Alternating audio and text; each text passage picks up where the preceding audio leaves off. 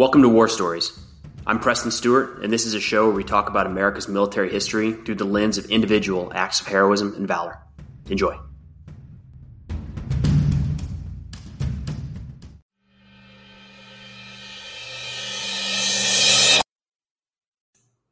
Today we have the story of Specialist 6, Lawrence Joel.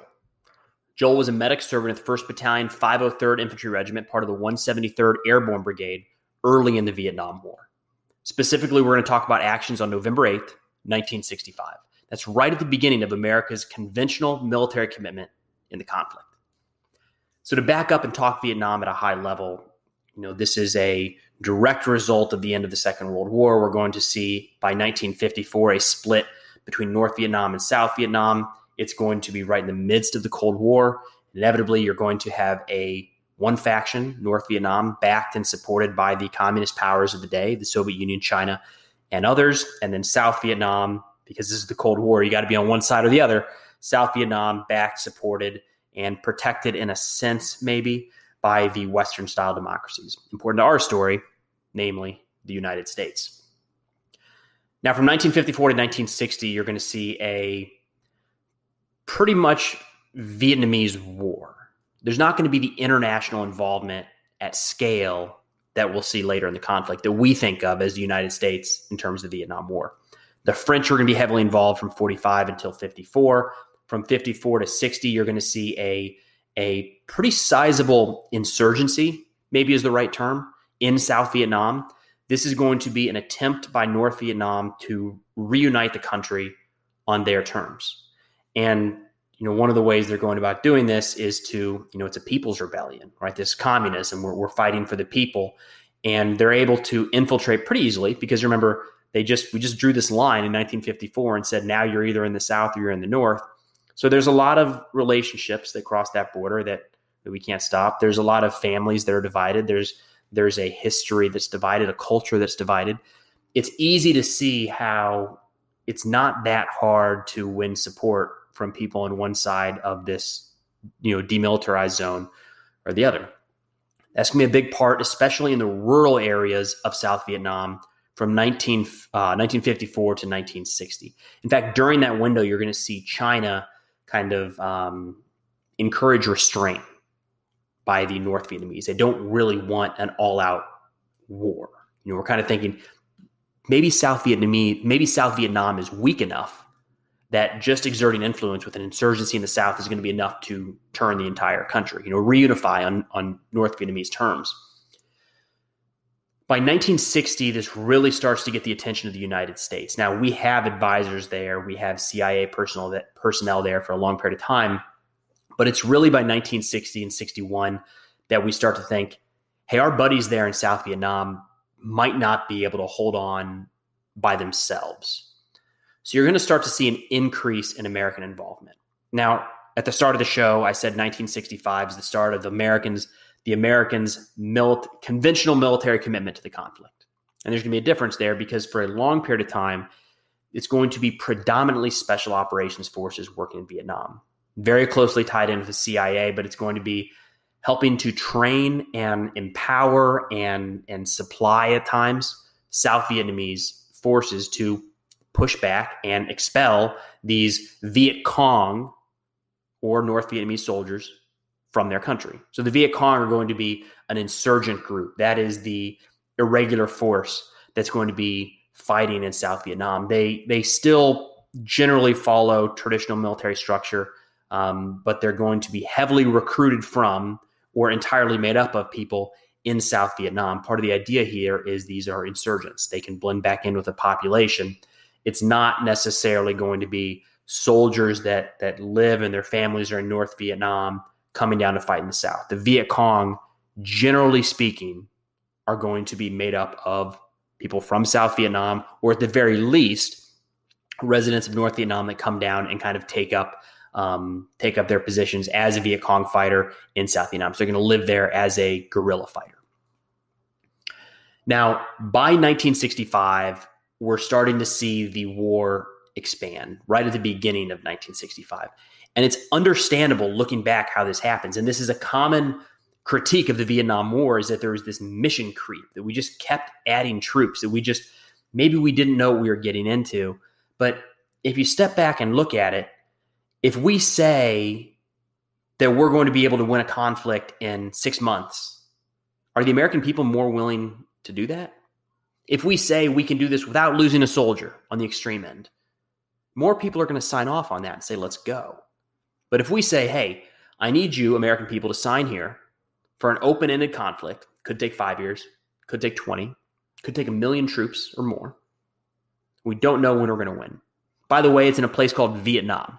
You know where that is? I just don't think you're going to get the support that you need.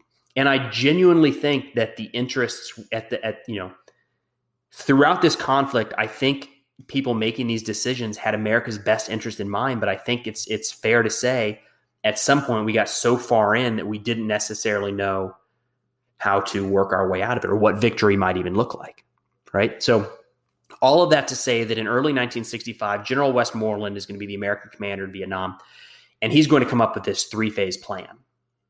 Now, by early 1965, we have conventional troops on the ground. There's going to be about 3,000 Marines that end up on the ground that are sent to Vietnam to protect air bases. It's primarily an air war in terms of major American commitment in the early 60s. But those planes need a place to land, to refuel, to rearm. Um, we need a place to go rescue down pilots should that happen. So it's kind of the idea is a purely defensive position. We have to defend this airbase. But we're not great at that. We're not great at just sitting back in a purely defensive posture. And just sitting inside a wire watching your perimeter isn't necessarily a great defense either. General Westmoreland is going to come up with a three phase plan that generally says we're going to stop the, the progress of North Vietnam and the Viet Cong. Then we're going to destroy all the enemy forces. And if they're not all killed or, or you know, expelled in the first 12 to 18 months, then we'll push it a little further into the countryside if need be. That was in 1965. So in 1965, he's saying, don't worry, we should be able to take care of this in 12 months. If we don't, then we'll move on in the next phase of the war, right? But I can understand how that happens. Again, if you're looking for commitment, if you need buy in, it's much easier to say that. How long do you need these troops for? 12 to 18 months. How long do you need resupplies for? 12 to 18 months. Um, there's an end in sight right now. It's an arrogant view but again, I can see how that would happen, right? We're looking at these these Viet Cong guerrilla fighters in the jungle saying, "Hey, we've got American air power. We've got aircraft carriers off the coast. We've got the Marines. We've got the 173rd Airborne Brigade. Don't worry. We can take care of this pretty quickly."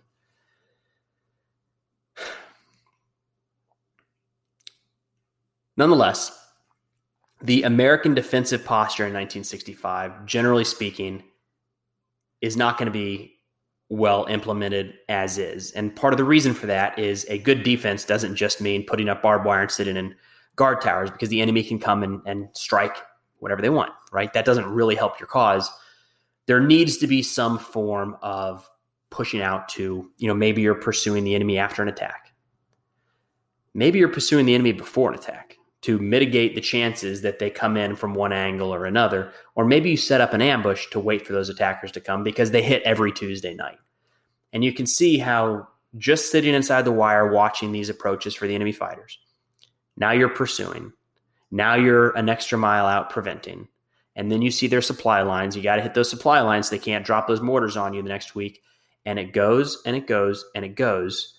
And each step by itself makes sense and when we step back at a high level, we can see, holy cow, by 1967, 68, we blink and we've got half a million troops in that country flying all over Vietnam in search and destroy missions to find and kill Viet Cong and North Vietnamese soldiers. Holy cow, that happened fast. Well, to back up a little bit to 1965, one of the first units that we're going to send, the first, you know, major um, conventional unit, full conventional unit that, that we're going to see in Vietnam is going to be the 173rd Airborne Brigade. They're going to end up, they're going to be in Vietnam in May of 1965. And there is discussion, comments made in May that they might be home by Christmas. And as we've seen in how many of these stories, whenever a military commander says home by Christmas or home by the new year, just big grain of salt. Again, we want to be able to say it's human nature. We want to see that there's an end in sight. It makes it so much easier. Think of it when you're out running. If you know you're only running for a mile, that's so much easier than you're just going to kind of run and you don't know how long it's going to be. So, anyways, 173rd Airborne Brigade arrives in Vietnam in May of 1965 with the North Star potentially of coming home by December. Now, a few months into that deployment, we're going to get to November of 1965, and you continue to see this push further and further out from these American air bases that originally were being protected. That didn't last long because, again, it doesn't take very long to say we need to actually push outside the wire and start taking the fight to the enemy. We can't just sit here and take it. And that was part of Westmoreland's plan, right? It wasn't just to sit and take the attacks, it was to, in a sense, say, stand aside, South Vietnam. We're going to destroy your enemy. And once they're destroyed, we'll hand this back to you. Didn't prove to be the best strategy. But by November of 1965, that's kind of where we sit. We are absolutely in the midst of the search and destroy, go go kill as many Viet Cong and North Vietnamese fighters as we can because body count, Vietnam, right? Let's stack some bodies and turn the tide in the favor of South Vietnam, and we're going to be out of here before too long. In early November 1965, there's going to be an operation called up, uh, operation um, plan called Operation Hump. Operation Hump is about 15 miles northwest of Saigon, a little bit out in the countryside. But the idea of the operation at this point in the war is to go out and find the enemy and kill them. This is the same period of time. It's in fact just two weeks prior to another famous battle called the Battle of Ia Drang Valley. This is the major battle in the the movie and the book We Were Soldiers Once and Young. And if you remember from that book and from that movie, they call out, you know, what's your mission? And the mission is to find the enemy and kill them. That is absolutely a key point in the Vietnam War at this period of time. Go find them, stacks and bodies so we can start to, you know, change that proportion of enemy available to enemy killed, and we can start to turn that tide in favor of South Vietnam. So, Operation Hump goes from 5 to 8 November 1965, about 15 miles northwest of Saigon. At the time, it was called Saigon. And it's going to be a joint operation between the 173rd Airborne Brigade as well as some Australian units. They're going to helicopter assault into a few LZs, patrol around, again, find the enemy, kill them, come on home. They get out there, and for the first few days, it's relatively uneventful.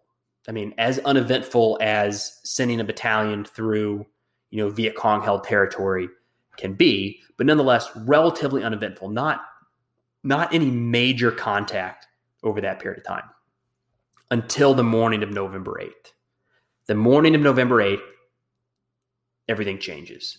And we're going to see one of the deadliest battles to this point in the Vietnam War that is going to, you know, catch the attention of the military of the United States and might be a signal of what we're getting into. Right. So many of these soldiers have been in fights thus far, but this is going to be a different story.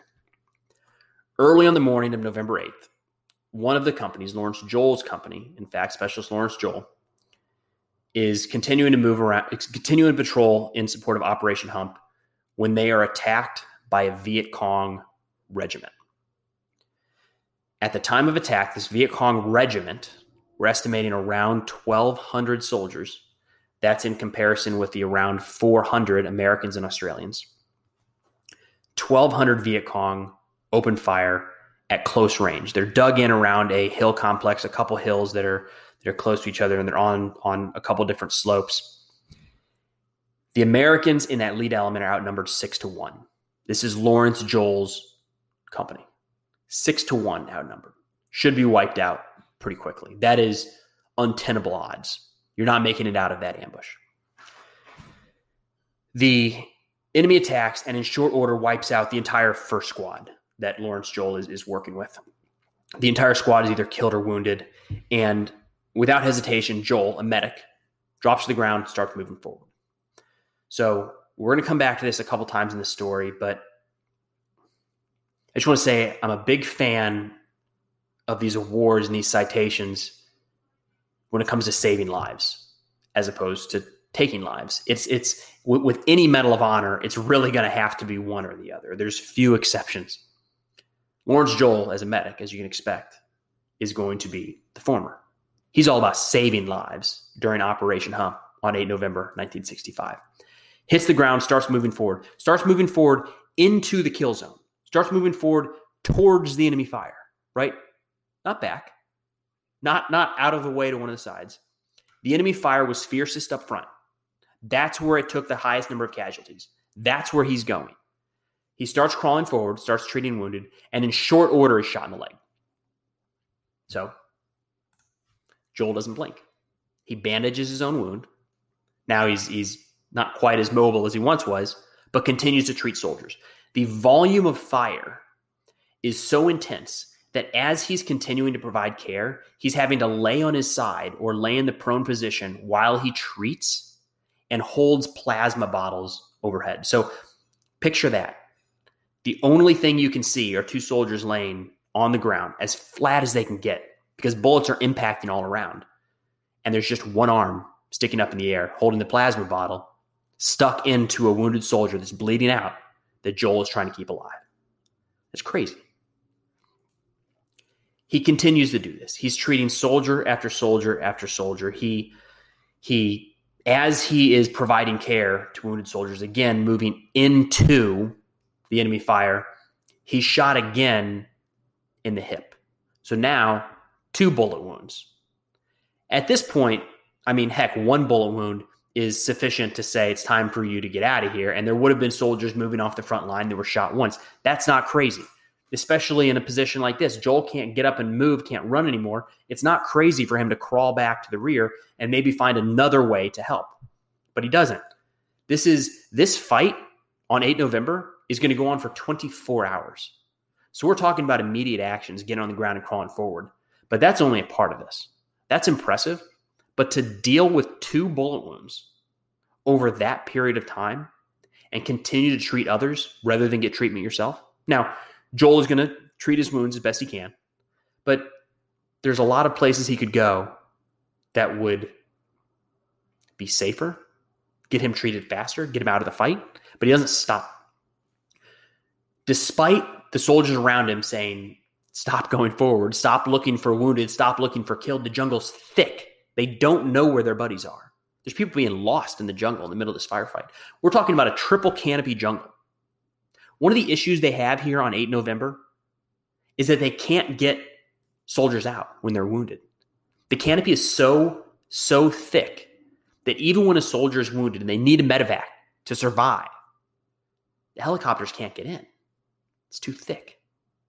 So people are even saying, Joel, don't go out there. We can't we can't hardly see where the enemy is, let alone where our friendlies are, let alone where the wounded are. But Joel didn't stop. He continued to crawl the battlefield under intense close range enemy fire to find wounded soldiers, treat them, pull them back in, pull them back into friendly lines to do his best to keep them alive. This is how close range the fighting was. The Viet Cong aren't stupid. They are a worthy opponent in this conflict.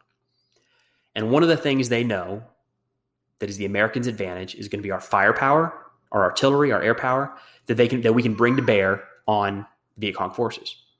So what do they do? How do they remove that threat? They get close. They get as close as they can to American forces because it's easy to call artillery, easy to call an airstrike when the enemy's 200, 300, 500 meters away when they're 10 meters away, now you're risking shooting it. You're, you're risking that round coming in on your own guys. You're risking that that bomb being dropped 10 meters too far one direction or the other. It's going to kill your squad instead of the enemy. You have to stop firing white phosphorus. You have to stop dropping napalm if the enemy's too close. So rather than back up and keep defensive positions, the Viet Cong charge. They get as close as they can to Americans. And what this means is a lot of this fighting on 8 November 1965 is going to involve hand to hand combat. You're going to have bayonet charges on both sides. You're going to have American soldiers fixing bayonets to push back and to keep at bay the Viet Cong attackers. That is the environment that Specialist Lawrence Joel is crawling around in, wounded, shot twice, at risk of being bayoneted at any point by an enemy right at their position. But he doesn't stop. He continues to treat 13 more soldiers before he runs out of medical supplies. Goes through his entire kit. Won't stop until it's empty. And when it is empty, he comes across a soldier with what we call a sucking chest wound. There's going to be some sort of wound in his abdomen or his chest that is, and and with his um, at least with his lungs, and you have to seal it in one way or another. Joel finds a plastic bag that he might have been using for treating another soldier, pulling some pulling some equipment out of. He uses that plastic bag to seal the chest wound of that soldier. He's out of equipment, but finds equipment to keep that guy alive. Joel's resupplied and spends the rest of the fight crawling around, providing encouragement, keeping guys alive as best he can during this, one of the deadliest battles to date during the Vietnam War. Towards the end of the 24 hour fight, 24 hours, 24 hours, having been shot twice, at risk of the enemy bayoneting you while you crawl to a wounded soldier. Think about what that does to your head. Think about the pain that you're dealing with for 24 hours. Joel was shot right away. At the end of the 24 hour fight, as the engagement was dying down, this battle, Operation Hump, would cost 49 American lives and two Australian lives. Again, one of the deadliest fights to date in the Vietnam War, to that point in the Vietnam War. Joel was finally evacuated. He protested his own medical evacuation for a long time, but as the fight is dying down, they finally said, enough's enough. Get out of here. Go get treated. He was flown to uh, a couple different hospitals, treated, and would survive the war. And on March 9th, 1967, President Johnson awarded Specialist Lawrence Joel the Medal of Honor, making him the first living Black American soldier to receive that award since 1898.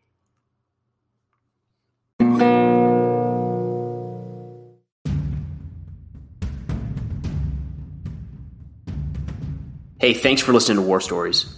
If you get a chance, it'd mean an awful lot if you could head over to Apple or Spotify or wherever you listen to your podcast and leave a review. It helps others to, to find the show. But thanks again for listening. We'll see you next time.